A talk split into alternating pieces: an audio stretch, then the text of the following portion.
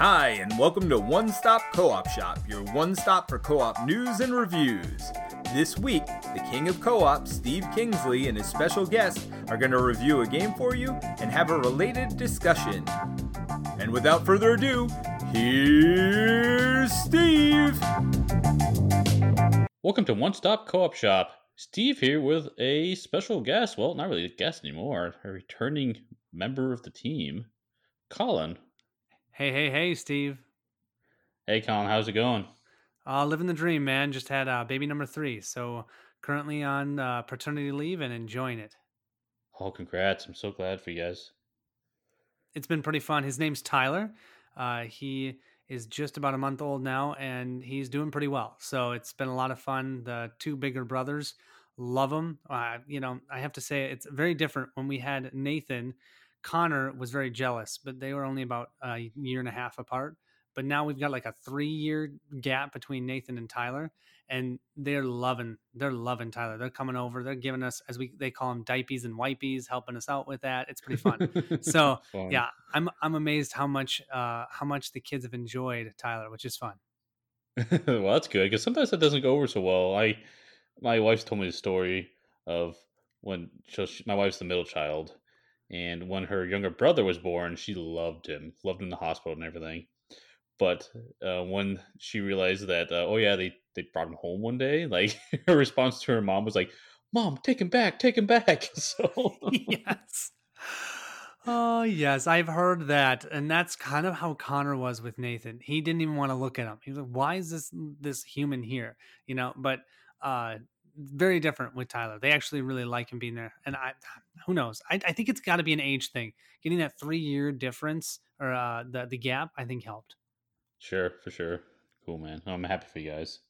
Well, yeah, Colin's here to join me on a review for an older game. We're reaching the vaults a little bit. Sword and Sorcery. Woohoo! What a good game. If you guys follow the YouTube channel, this might not be a surprise because it's getting a lot of videos from Colin as he's playing through a revisit to an old Sword and Sorcery campaign. Yeah, I don't know what spurred it exactly. Actually, I know exactly what spurred it. So Mike gave me Galaxy Defenders, and I played Galaxy Defenders, and I really liked it. I played on my own the first three missions, and then I recorded the first mission on the channel. Uh, and then I was like, oh, this is fun. But then it made me think of Sword and Sorcery. So then I was like, well, you know, I did mission two, two and a half years ago. Uh, why don't I do mission request three? And I did. And all of a sudden now I've already finished act one at this point, and I have done the first scenario of the Arcane Portals expansion already recorded. You'll, you guys will see it soon on the channel, A K A I'm really enjoying it. Spoilers for ahead, right? Oh, yeah. Whoops. Uh, yeah, I mean, I might be enjoying it. We'll see. There you go. uh, you'll find out during the review. And before we jump in the review, I want to thank our Patreon supporters. So we have three to list today. Brian Bouchard, a co-op lover. Player Part, also a co-op lover. And Donald Lieber, a co-op champion. Thanks, guys, for your support. And honestly, everyone who watches our videos and contributes to the community, it's, it's great to, to converse and interact with all you guys. Helps us going. Totally. Okay, let's jump into review for Sword and Sorcery. So if this is first time joining us, we like to do a top five things you need to know about the game. So what we do is we pick five things, starting with our least important, moving up to number one, our most important. As we list each item, we talk about if it's a pro or con. So before we jump into that, let's briefly describe Sword and Sorcery, and we'll get to our list. So Sword and Sorcery is a massive dungeon crawl. This is one of your heavy hitters in this genre, in my opinion. There's a no- number of them, of course, and honestly, quite almost every dungeon crawl is heavy hitter at this point because they have so many components and just things going on. But there, this is definitely one of those games. It is your quintessential classic fantasy genre, so you have wizards and orcs and dwarves and basically everything you've come to learn and expect from that type of genre. The big part about the game is you are coming to play as not like kind of like a broken hero. You have a soul shard you're trying to recharge, and so that's how you level up in the game. And you're beginning powers, and you have cooldowns to manage every time you do powers. This is a dice chucking game where you're rolling dice and using results in dice to activate different abilities, going against different enemy A Is with a campaign which has some branching paths, not a lot, but it does have different quests you may play depending on how you approach the campaign. But generally, the campaigns, or the quests, I should say, have branching decision points and different things you reference in that. So the story within the quest will change, but we might get into that a little bit later. Currently, there is a full campaign with Act one, Act two. It's divided into two halves for a story called Immortal Souls. And later this year, if all goes well, we'll be getting Ancient Chronicles, which is another uh, self-contained campaign. But yeah, this is your dice checking uh, dungeon crawl. Let's jump into our top five list. So Colin, would you like to start with your number five? Sure, sure. So my number five, and by the way, Steve, great job on explaining the game. It is quite fun. Uh, it is definitely a dice chucker, though, so you have to be ready for that.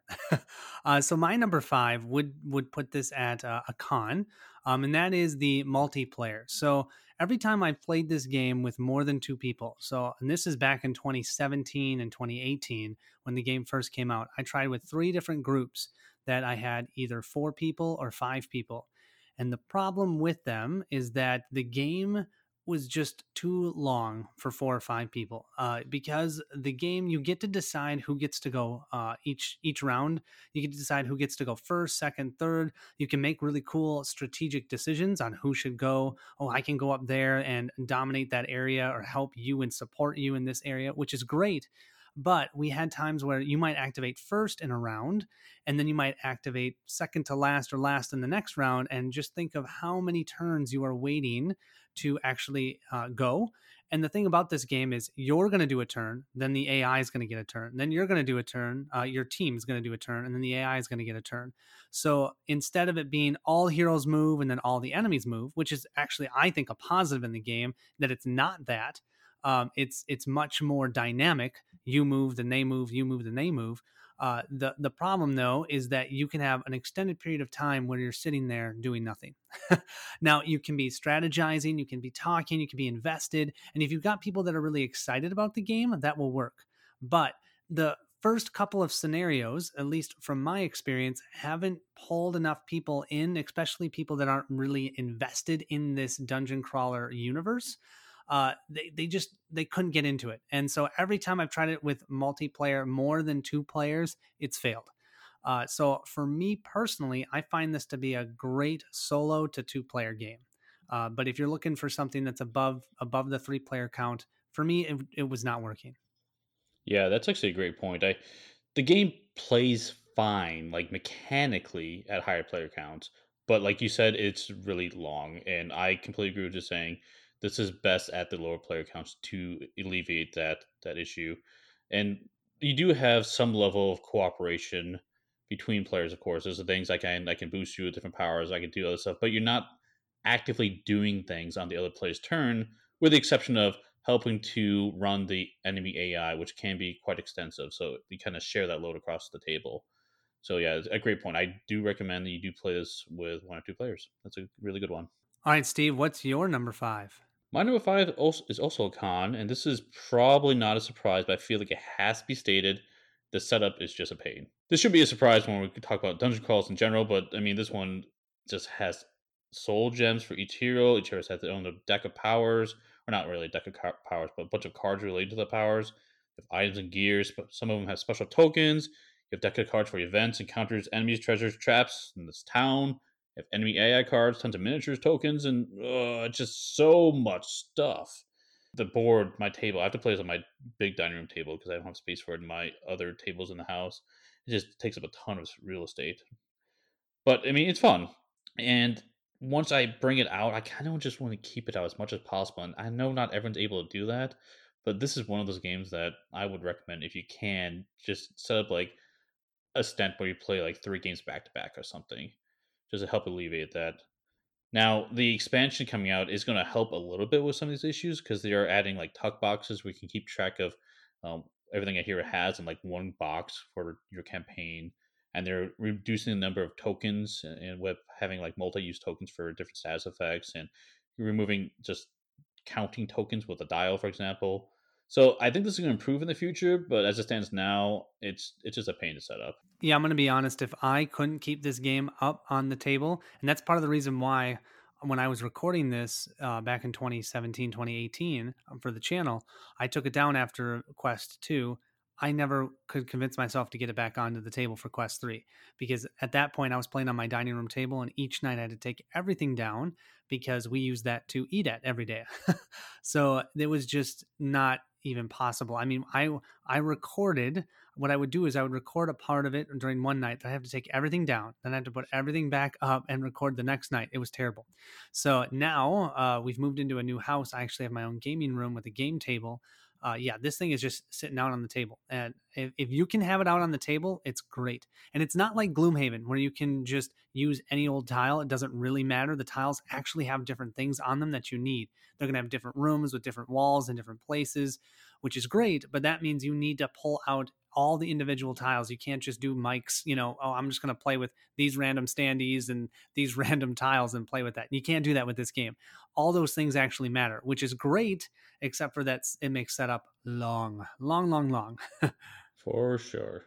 So that's my number five. What's your number four, Colin? Yeah, so my number four overall is a pro, and that is, for me, the story. So what really got me into this game after playing Quest three is I started to get really invested in the story. I will say that the first two scenarios, I was kind of meh on the story. I didn't really know what was going on. It kind of felt very generic. And they do some throwbacks to some stuff in pop culture, and I don't honestly like that. I wish they didn't do that. Uh, but other than that part, where the story is going, I actually am really enjoying it. And now that I've finished Act one and I'm going into the side quests for the Arcane Portals, oh, it's cool. I don't know what's happening. Uh, I had a bad guy that maybe isn't a bad guy, maybe potentially is a bad guy. I don't know, right? And so there's lots of fun little tweaks within the story. Uh, also, in the, the original Act one, there is one specific place where there's a branching path, and that's really cool, and you'll play a different scenario depending upon what you do. And so it makes me really excited to, when I try this again with different characters, that I would then be able to try a different path and see how that one goes. So really like how the story works in the game, and it's making me excited, and it's making me want to play that next scenario, which is the whole reason why I'm leaving it on my table. Yeah, I agree with everything you're saying here. Uh, the the pop culture references, I know they're trying to be funny and cute, but they don't stand the test of time, and I just don't care that they're like, yeah. it's, yeah. It gives me a smile or whatever, a little grin or a groan in some other cases, but whatever. They're they're easy enough to ignore, just keep moving on. Yep. The the story, I agree, when you're starting off, it's like, well, what's going on? I'm not sure what's happening. Then it starts picking up. You kind of start linking the pieces together. That's pretty fun. But the one thing I will point out that you haven't mentioned yet is in the story is we'll be reading this book. Of, there's, a, there's a book of secrets is what it is. So you have a campaign book which tells you how to set things up, and a book of secrets which tells you what is happening in the story as you encounter this adventure.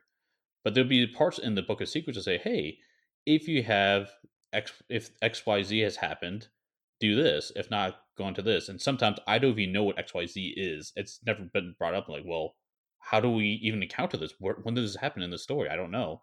And that just makes me want to go back and replay to like figure out like what's other secrets or other things I have not discovered while playing this game. So that's pretty fun. Steve, you hit that right on the head. That's totally right. I, mean, I should have mentioned that. That's one of the greatest parts of the game. And there have been now a couple scenarios where you start off, you're not even, you're doing more of an R P G where it's saying, hey, you've got some time. You can ask certain questions. ask these questions, but you can only ask maybe two out of the five. So you ask those and you might get some information about the scenario. Uh, and like just in my last play, I got some information about two different locations. And so I was like, okay, which one do I want to go to? So I went to one location, figured out what that was. I was going to the other location, and then this whole big story event happened, and I ended up not re- not even ever being able to go there. So uh, the next time I want to play, I want to be able to go and check that out. So that's really cool. And it's something that I feel like a lot of dungeon crawlers, they don't give you that, right? So what they do is they give you this feeling of a story, but it's very much uh, linear. And not that this one isn't linear. This one is linear, but uh, it's more about uh, giving you those fun little side points that you can find. A lot of them, those you're going to find every time that you play. And and uh, uh, I feel like with Sword and Sorcery, at least what I've seen so far, there are more and more of those as you go through the campaign that you can come back to and go, oh, well, we didn't encounter that the last time, which is pretty cool. Yeah, for sure.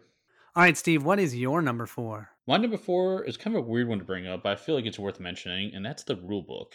If you asked me about the rulebook when I first started playing the game, it would have been a con. But this I'm actually listing as a pro. And let me just explain that a little bit. At first, when I when I was trying to get in the game, it was difficult to digest a fifty-page rule book, and it's hard to really grok and learn the game from that. I mean, the information's there; it's presented fine. It's just a lot of information to digest, and so when you're trying to get into this game, that's that's a big hurdle, unfortunately.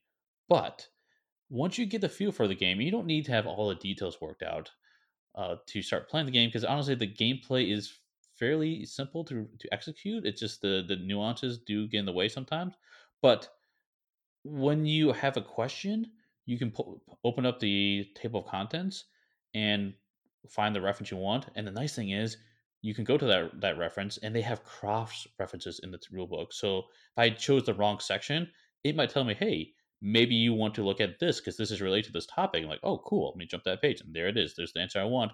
And even better, the fact that it is fifty pages means they have tons of examples with illustrations. I can't stress enough how nice it is to be able to open up a book and get these answers, and even finding illustrations of my specific question I had in mind right there in the rulebook, which is excellent. And looking back at this game from stepping away from for a while, because I know Elijah and I, we are playing a campaign, but we play it at Spirit. We'll play a few mission or a few quests and then stop for a number of months and come back to it. And so that rulebook really helps facilitate that. And it's it's nice to be able to have the answers in the rulebook rather than having to go online to Board Game Geek or some other internet forum to try to search for the answer. Because honestly, most answers are in that book. I feel like it's really well done. Well, I don't know about you, Steve, but the fact that when I have those questions and I find the exact example of what is happening to me in the book, and then they explain it clearly, makes me think and feel, wow, they really play tested this game. You know, sure. uh, there are so many games where you're playing it, uh, Reichbusters being one of them for me recently that I've just had this experience where I'm playing things and it's like, how did they not realize that people aren't going to understand how to resolve this? And with Sword and Sorcery, yeah, that first time through the rulebook, oh, it's brutal. It is brutal. This is what I recommend. Watch a playthrough. You don't have to watch mine. Just watch a playthrough. That will get you the flow of the game. Okay. Then you can simply, after that point, you'll be able to kind of start playing, and then you can reference that rule book when questions come up. Wait, what does that A I do? How does the enemy work? Wait, which line am I needing to look at first? Well, guess what? You can just move right to the enemy section and you'll see, okay, enemy activation. Oh, wait, who do they target? Oh, look at the priority target place. Oh, perfect. Done.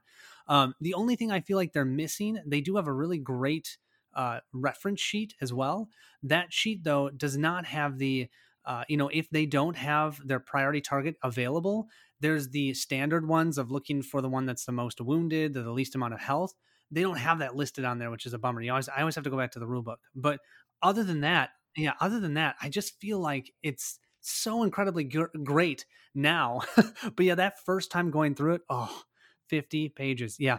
That's why the longest time no one had videos on this, on this uh, game, because it just felt overwhelming. But I really think it's overall, it's great. I just, I wonder if they had done the Fantasy Flight way of learn to play and then the rules reference, that might've actually worked. And I used to hate that with Fantasy Flight, but I'm kind of understanding now why they do that, because They they could have done that here with Sword and Sorcery. Here's these simple, like, three-page rules of what you need to do.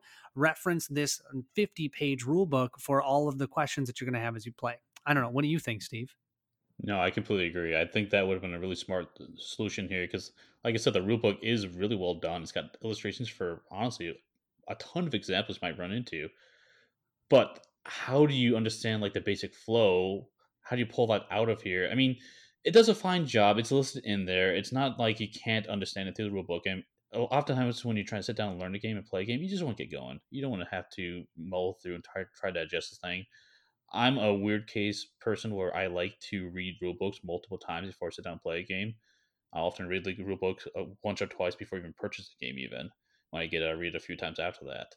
So I'm a I'm a weird corner case. I don't think a lot of people would want to even do that. But so it was easier for me to help understand the game from that standpoint, but those learn to plays are excellent solutions for this. Steve, that was a great number four. Thank you for bringing that up. I can't believe I didn't have that on my list. I should have. um, I can uh, jump into my number three if that's all right. Do it. Okay. So my number three is having to do with how you resolve your attacks. So I know we talked about at the beginning. Oh, and this, by the way, is a huge pro for me.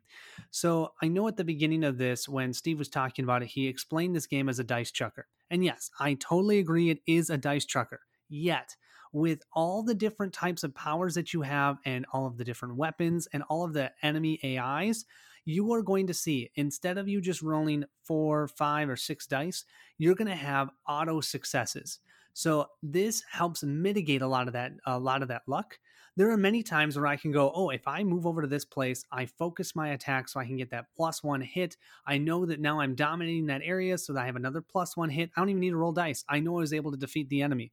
And I love that. They they took the, the dice are almost like a, oh, an extra benefit, right? So you know what you're going to succeed with with your auto successes, and then you add those dice in for the flavor and for that fun and for that excitement of, am I going to actually get that really big hit? Or, oh my gosh, I rolled all failures, you know, um, which is super cool. I, I think what they did, you know, playing Galaxy Defenders, you can tell that game, you always just roll dice, right? There aren't any automatic successes, really. Uh, maybe there are later on the campaign that I haven't seen, so I, I can't say anything about that. I've only gone to mission three. But um, here, I just feel like it really helps mitigate that feeling of, well, the, you know, all I have to do is run up and swing my axe, roll my dice. Oh, okay, I got three successes this time. Whoop-de-doo. No, you can see your axe already has two automatic successes. You're going to roll a blue die and a red die, but you can focus it. Oh, but you can also make sure that you're having, uh, you know, uh, supremacy, so you can get plus one successes. Oh, but you got to look at what their armor is, and maybe you can K O them so you can cancel out their armor. You know, there's just so many more things that you get to do, and I feel like a lot of people only see the dice, and really the to me, this game is a lot more than just the dice. The dice is kind of the flavor, but a lot of the strategy is about using those auto successes and those focus actions and the dominating your areas and all of that uh, effectively. So to me, that's a huge pro. Yeah, I'm really glad you stated this one. This is something I feel like gets lost because we're so used to in the hobby to see, oh, dungeon crawl dice, it's a dice checker, right? And to be fair, you do chuck a lot of dice in this game, so that does happen. But Colin, you're exactly right with what you're saying, that those automatic successes, successes add a ton to the gameplay. In fact, I was playing with my wife in a separate campaign where she was set up her character where, yeah, she didn't even have to roll dice. She could still do it, critical damage and stuff, guaranteed every time when she was shooting arrows. So there's like different builds you can do to maybe not leverage the dice quite so much. Uh, at some point, you probably are going to be rolling a lot of dice anyway, because exactly how you say that, you have guaranteed hits, and you tend to supplement it with dice rolls, which adds some level of excitement and some a way to trigger your special abilities and stuff like that. But similar to kind of how Gloomhaven handles status effects, where as you don't have to have the enemy suffer damage to suffer the the negative effects. The same thing with this game too, where I can set up so I have guaranteed hits, and I know my hit is going to be to do a critical. I know for sure that Emmy's going to take critical. There's no luck involved in that. It's happening for sure. Yeah, it's almost like the dice are very similar to the modif- modification deck in Gloomhaven. Uh, the only difference is that every time when you pick up those dice, you start over, right? So the, the fun part with Gloomhaven in the response deck is as you flip those cards, you're no longer going to flip your minus one that you already flipped over until you get one of your misses or your times twos, which are a lot of fun, of course. But here, you're going to get that every time you roll your dice. And, and that can be quite enjoyable, right? So you're going to go up there. I've got my hammer. I'm going to swing it. Oh my gosh, I ended up rolling four additional hits. Didn't know that was going to happen. That's a lot of fun and exciting. I will also say that the advantage is there's no auto miss like there is in Gloomhaven, which, by the way, I hate auto misses. um, and so I, I personally appreciate that. When I'm coming in and swinging my axe, I'm going to hit something, okay? I don't know what it is, but I'm going to hit it. Sounds like Gimli.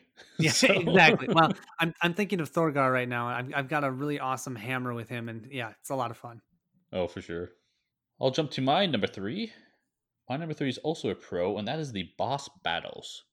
So in this game, you have different levels of enemies. You tend to have green, blue, and red enemies in each. Uh, there's kind of like ranks of different enemies for each type of enemy. So you might have like a green gremlin and a blue gremlin and red gremlin, for example. So you fight mostly through the campaign of different natures, but eventually you come up to a giant purple enemy. These are the huge boss enemies I'm talking about, and it's always a satisfying experience. What I mean by that is it generally feels like taking them on a boss in a video game. So when I play a video game, normally when I'm fighting a boss, I, I go in there kind of blind. I'm trying to see what happens, but I start picking up on patterns to their attacks and certain weaknesses.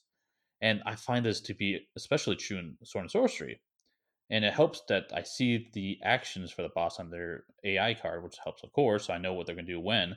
But you're looking at this and what they're going to do and trying to figure out, okay, I'm not good at fighting uh, from range. I need to make sure this flying boss can hit land on the ground. How can I maneuver this team or help each other out to get this guy down so I can have my big warlord guy land a, a devastating blow against us? And so you are seeing there are different ways they approach it. They all are very different. And it just makes a really satisfying experience. Steve, I can't agree with you more. I still can't believe I didn't have that on my list either. I just took on a purple enemy during the campaign, which you guys will see shortly on the YouTube channel. And it was probably the most fun fight I've had in Sword and Sorcery. They, uh, a lot of them, I don't know if all of them do, Steve, but they, they are actually have two-sided cards. And so a lot of times certain effects will actually flip them and they'll have a totally different A I on the backside of the card. And then something might make them flip back over and then they're going to do different things. So you might figure out how to deal with them on one side, and then all of a sudden they're going to flip and do something totally different. It is just so cool. It's it's something that I haven't seen in hardly any other dungeon crawler, and it just makes me excited every time I get to play against one of them. Yeah, that one you talk about flips, but not all of them flip. They do have double sides, but it's it's different. It's different. Like one of them we fight will, he takes flight, and that's one I was mentioning earlier. So like it's really hard for those melee characters to be effective against them, and they also drop down like darkness all around them. So like only their area you can draw lines of sight to them, or maybe it's the opposite where you can't be next to them and you can draw lines of sight to them because they have these magical barriers that are just dropping down, and that plays very different than like the Orc King, which which has these double sided where he might be offensive in one way and then switch to a defensive stance, and you have to kind of mitigate them. So they're all are very very different. So cool. It's so cool. Okay, Steve, I'll jump into my number two. Yes, let's do it. All right. My number two is a huge pro for this game for me, and that's character progression. So how your character progresses in this game, I mean, it's what brings me back to this game between the story and between seeing my character grow. So in the game, you're going to start off with maybe one individual power, and you'll have one combat action and one regular action. Okay, and that's it. Then as you level up, and by the way, how the game levels up is instead of you getting X P on your own, you're gaining these soul shards as a team. And so that means I don't have to be the killer to be able to level up. I can have Steve be the killer, which, by the way, would never happen. He's always the healer. um, no, I'm, I'm kidding. Uh, but you can have somebody else be the killer uh, or the one that takes out all the enemies, and that's fine because all the X P is shared. And I love that. And you can never have someone be a level too higher than somebody else. So when somebody else levels up, they can be at one level above you, and that means you have to be the next one to level up. I love how that works, making sure that everyone's at the even playing ground, you know, people at like level seventeen and level two, because that is something with Gloomhaven that I have found I really don't like, because there are times when you'll be a really strong character in Gloomhaven and you're wreaking havoc and everyone else is like, well, I'm doing one damage. Woot. um, and so w- that's something about this game that I really do appreciate, is that it makes sure that everyone levels up evenly. Also, as you level up, what you'll do is you'll gain additional powers. You'll have your own set of powers, and they have them for two different sides of your character. At the beginning of the game, you uh, of your campaign, I should say, you get to decide if you're going to be the lawful or the chaos, or if your character has the possibility, neutral. Then depending upon that, you can choose certain powers that that character has based upon that soul, uh, whichever side that they're on, chaos or law or neutral. And then you can uh, grab those and gain those as you level up. Now, you'll have ones that are specific for yourself, which are totally awesome, and you're going to love pretty much every single one of those and want to play every one of them, but you only can pick a few. But then there's also talent cards that when you get a little star asterisk as you level up, that means you get to grab a general talent as well. And that is the bread and butter of this game. As you level up, you're going to have more of those, and you're going to be trying to decide, when am I going to use those? Because most, uh, a lot of them, not all of them, will use actions, and you have limited actions. Some of them might be combat actions, so are you going to use that versus using your weapon? They'll have different cooldown levels based upon the level that you use of the card. So for an example, Thorgar has a heal wounds card, nice and simple. At level one, it just heals two. But at level three, it'll actually heal four. But if I do that, then that power card will take two whole rounds to refresh instead of just one round. And then when he gets to level five, he can heal six health, but then I have to wait three whole rounds before it comes back. And so every time I use it, I have to decide, okay, I mean, he's, you know, Icarus has five damage, so I could use the heal five, but then I won't have that for the next three rounds. Are we going to survive? Is that a good idea? I really, really like that. Uh, so you get all these different options, and your character grows as the campaign grows. The biggest thing I'm worried about is I'm playing the side quests right now, the Arcane Portals, and the and during there, you cannot go past level four. And so I'm not going to see any character pro- progression through those scenarios. So I'm a little bit concerned because that is something that makes me really excited about the game. And if I can't uh, progress them, I'm worried that I'm not going to be as interested. But so far with the first scenario, that hasn't been a problem. uh, but we'll, I guess we'll see. But yeah, I, I love how the character progression works. I do feel like the the one partial con here is that at the beginning, you are going to feel very weak. And you're going to feel like your turns are pretty simple. You're going to move up. You have one combat action. I'm going to attack. You have one action. Well, maybe I'm going to do a focus. That's about it, right? So you might see at the beginning that you you don't have a ton that you can do. And that is what I think I have had problems with other people in the past losing interest in the game. They just have to get farther in the game to see what this game can provide to you. Yeah, those are great points. And one of them that you mentioned, I want to elaborate a little bit too, is the, the powers you have. You're limited to what strength you can activate that power, and it has a different cooldown. Like you said, well, I might spend just heal by two, but I get my power back sooner. I could heal by five, or whatever, and it takes longer to do cooldown. And it's interesting that as you progress, as you level up, you kind of have more options because you still have access to all those previous powers, and it may still be worthwhile to do those lesser effects to get the spell uh, recharged quicker.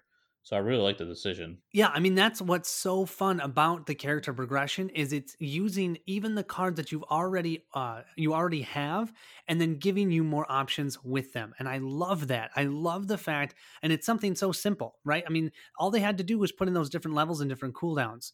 And, uh, you know, uh, at first, when I first saw it, I was thinking, oh, I mean, obviously I'm going to use the highest level. But then as you're playing the game, I'm like, well, I only need to heal two, and I'd love to get that card back. So I'm only going to use the the lower level ability of it so I can have it refresh sooner.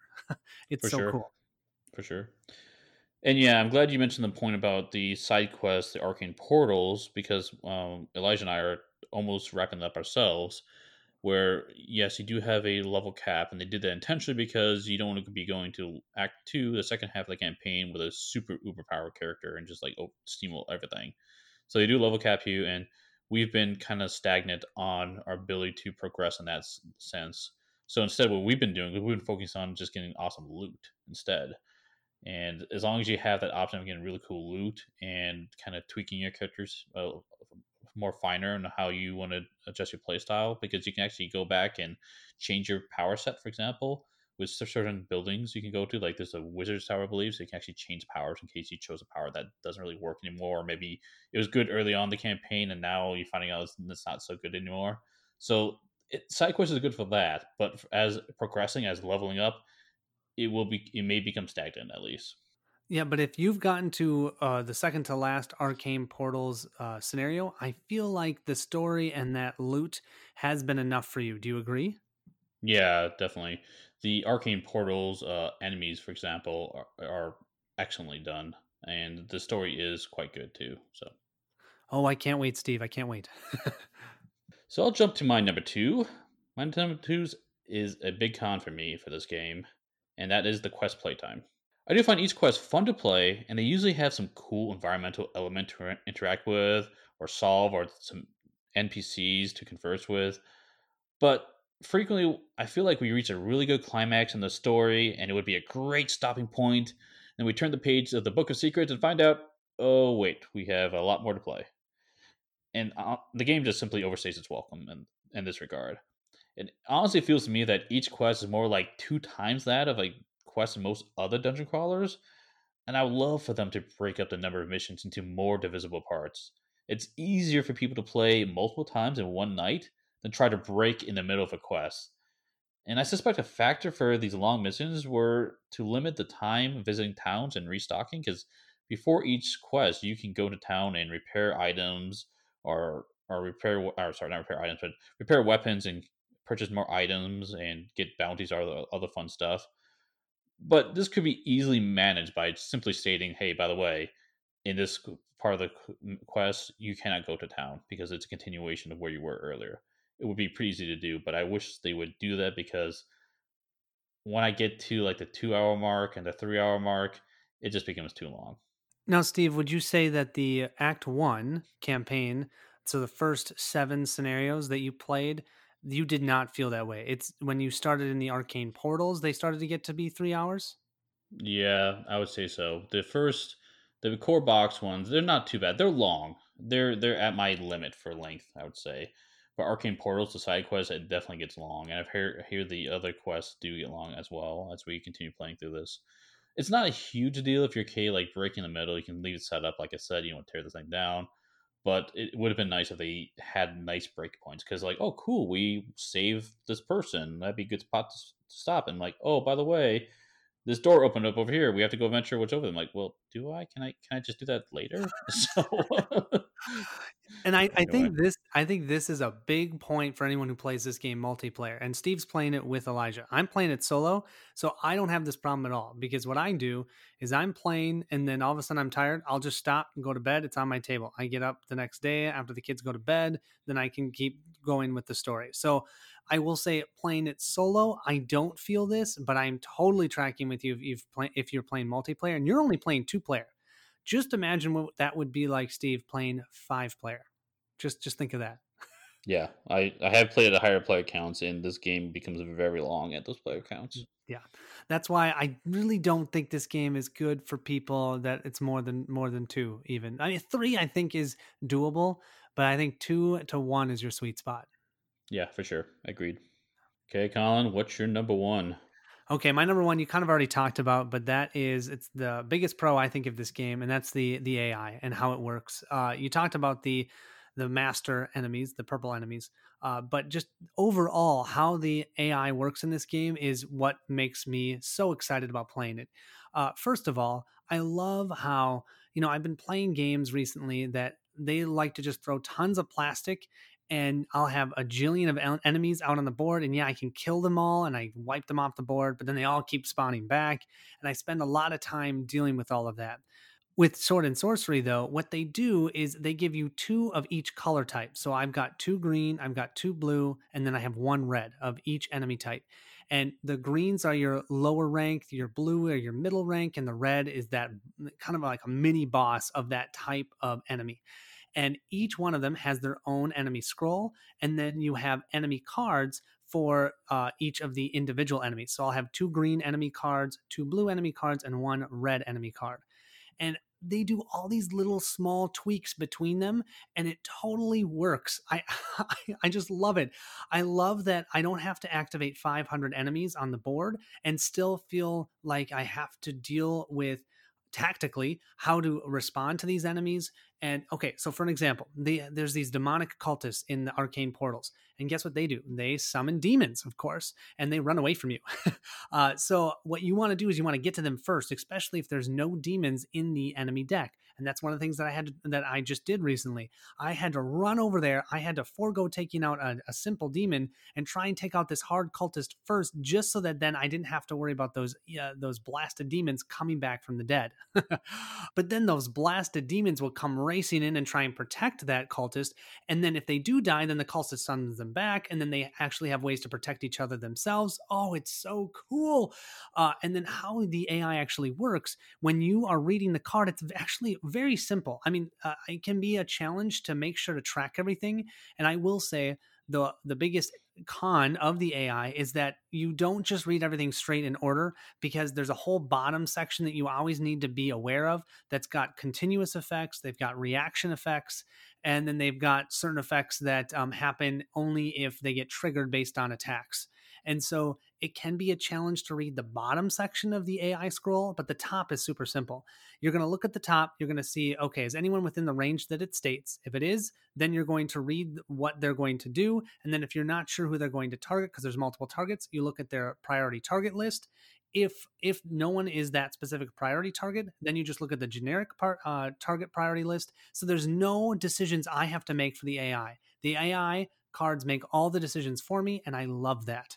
So great. But I will say it can be a challenge to understand or to keep track of everything, especially solo. That's where I would say playing multiplayer with another person probably helps Steve, right? Because yeah, someone yeah, someone can help make sure that you're getting everything right. Uh, instead, for me, I just have the viewers tell me all the things I'm doing wrong. uh, but but yeah, I just I love how the A I works, and I love how I don't have to track five hundred different enemies. It's only maybe three or four or five on the board, but then they're they're reactive to what I do. I move in with range, within range zero, one, or two. They're going to do something different than if I'm in within range three and four. And overall, they almost always make sense, right? I, I just oh, I think that's. That's pretty cool. And then finally, it's not a, all the heroes go, so I can just kill them all before they activate. It's I only have one hero go, then they're going to react. Then I will have one hero go, then they're going to react. And you can look at their scrolls and make some judgments on, oh, I think they're probably going to do this if I go to this spot. And you can hope that that's right. But sometimes when you flip those encounter cards, they'll say, oh, actually, they're going to use their offhand weapon, or they're going to use their plus ability regardless of range. And it's going, oh, man, I'd planned for them to do this thing and they're going to do something else. So it's it's fun. It makes it uh, dynamic. And I just think it's really, really well done. So I am, I'm super impressed with it, and it's what brings me back to the game, the A I. So we've been pretty good about not having any overlap on this list, but my number one also is enemy A I, the pro yeah. one. I mean, sorry for you. No, it's fine. I mean, when you look in Sword and Sorcery, this is the, the obvious number one choice for me. I mean, it's it's a standout feature of this game. It's so well done. So I'm going to elaborate a lot what you said. So the enemy A I is what makes the game great. It's a little strange, as most people would look at what is on the hero side to dictate their choices in the game, and that's usually true. But a huge portion of player decisions are driven by the enemy capabilities, and this is getting back to what Colin mentioned, where like, hey, if I have a guy at range three and four, and this is priority target, he's going to do this X Y Z.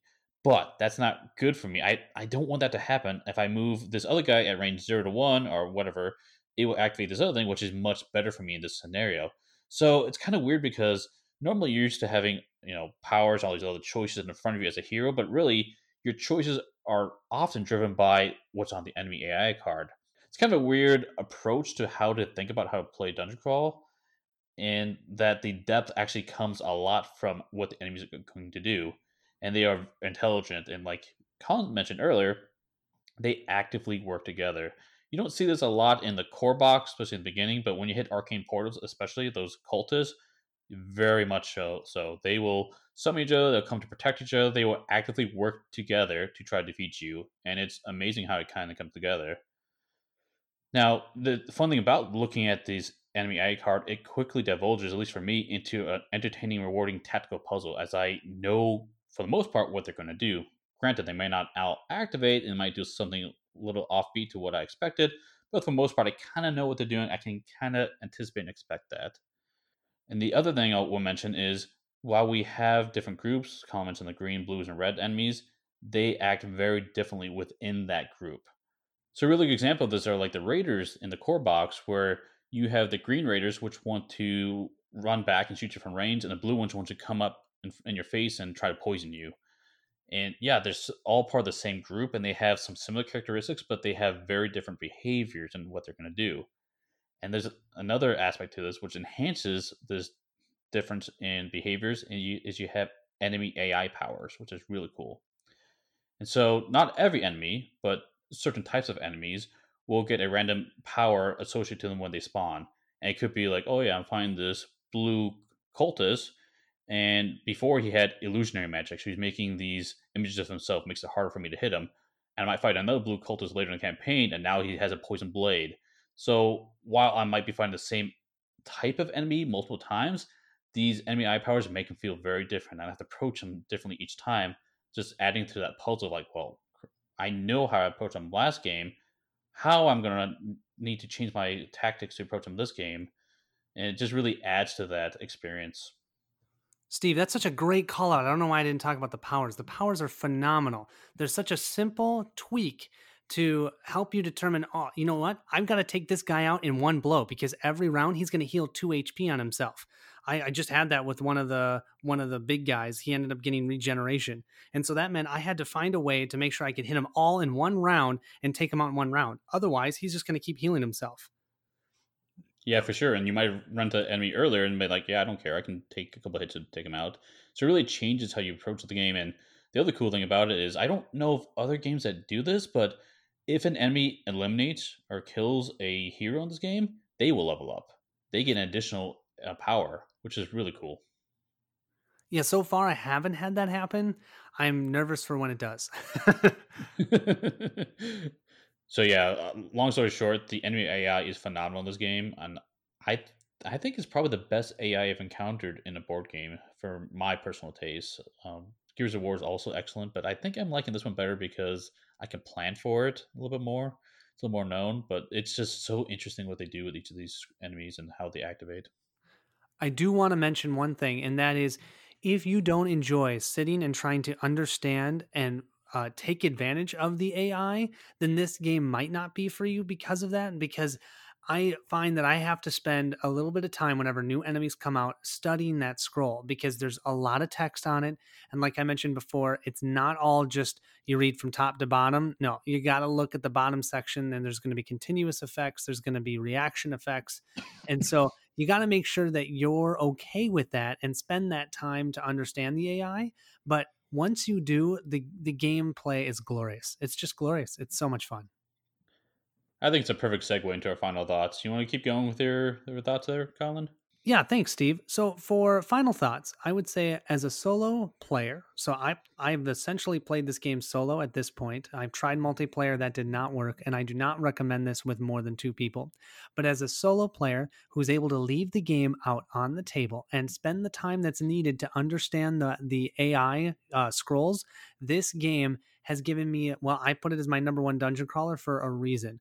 I cannot stop thinking about it. As I'm doing yard work outside, I'm thinking about the different, uh, uh, what actions I'm going to be taking in my next step in the playthrough. I'm messaging Steve, asking him questions on what he thinks. So yeah, overall, this game is my number one dungeon crawler. I love that there's looting, there is leveling up, there's a story that I am very much invested in at this point. There's a ton out there now for it. I think when it was just Act One, and a lot of people saw just Act One, they went, ugh, this game. But now when you have Act One, you have Arcane Portals, you have the Darkness Falls, and then at the end, you have the Vesuvius Lair, and that's the Dragon. You have so much here, and then you've got the new campaign that's coming out, which I cannot wait for that to co- to show up, minus that I have to do a lot of painting. uh so overall, if you're looking for that dungeon crawler with that uh, you know basic fantasy, uh, but then has a story that's going to pull you in, you enjoy character progression, but you really enjoy interesting A I, this game is for you. Heck, it's for me, I'll tell you that. Yeah, I'm going to echo a lot of your thoughts, I think. Sword and Sorcery is a fantastic game, and it's definitely one of the best dungeon crawlers in my opinion. Like, people might find other rooms that might tickle the bones better, that's fine, but I will say it's not for the faint of heart. It can be very overwhelming when trying to learn, set up as a chore like I mentioned before. It can be difficult to remember all those effects and abilities while you're playing. It takes a long time to complete scenarios, but I mean, the enemy A I is amazing. It is super fun and intricate. I wish more games had an intelligent opponent that made decisions based on hero actions. And one thing I didn't mention, I probably should I'll mention here, is I particularly like how enemies will not always simply attack the closest hero. It, I, I think we need to take a break break away from that that concept in our board game design, in my opinion. Like, if I'm playing a competitive game, and you move a tanky character to fight one of my characters, but you have a healer standing shortly behind the tanker, you better believe I'm going to try to disrupt your lines of support before I take out your tank, right? And I feel Sword and Sorcery has the capability, and they will do this in the game just by how the enemy activates. It's so good. I'm also not a big fan of having player elimination, but this game you can turn into ghosts and still have an impact on the game, and sometimes in significant ways. And the character builds are fun. You can create cool and some very powerful combos. And I'm really looking forward to the next installment with Ancient Chronicles, which adds even more elements like familiars, crafting, a unique nemesis. So if you think of uh, Marvel Champions, how that works, it's going to be somewhat similar uh, in that regard, and open world exploration. So yeah, big fan of this game. It's not going to be for everyone, but if you're looking for a deep, engaging, just tons of tokens experience for a dungeon crawl, this is one of your better choices. Couldn't have said it better myself, Steve. That was awesome. So that's going to conclude our visit to Sword and Sorcery, and I believe we'll probably revisit this later after we get through Act two, and probably for sure when we get the new content, Ancient Chronicles. So we'll try to do more of these revisit reviews in the future. You know I'll be there, Steve. And if you guys want to follow along, see what this game's about, Colin has a ton of videos lined up, and I'm sure he's going to keep producing them for this campaign, so you can follow along with his campaign on YouTube. Hope you guys join. It's uh, it's a lot of fun. I make a ton of errors, so you guys can make sure to keep me honest. That's right. Well, anyway, Colin, thanks for joining me today. Thank you so much for having me, Steve. I appreciate it. And thanks, listeners, and we'll see you at the next stop. Thanks for listening to another episode of the One Stop Co-op Shop podcast. Please check out our YouTube channel at One Stop Co-op Shop. If you want to reach out to us, the best place to talk to us all is on the Slack. See the show notes for details. Also, you can support us on Patreon. Check out patreon.com slash one stop. Thanks for listening, and we'll see you all next week with another Top five list.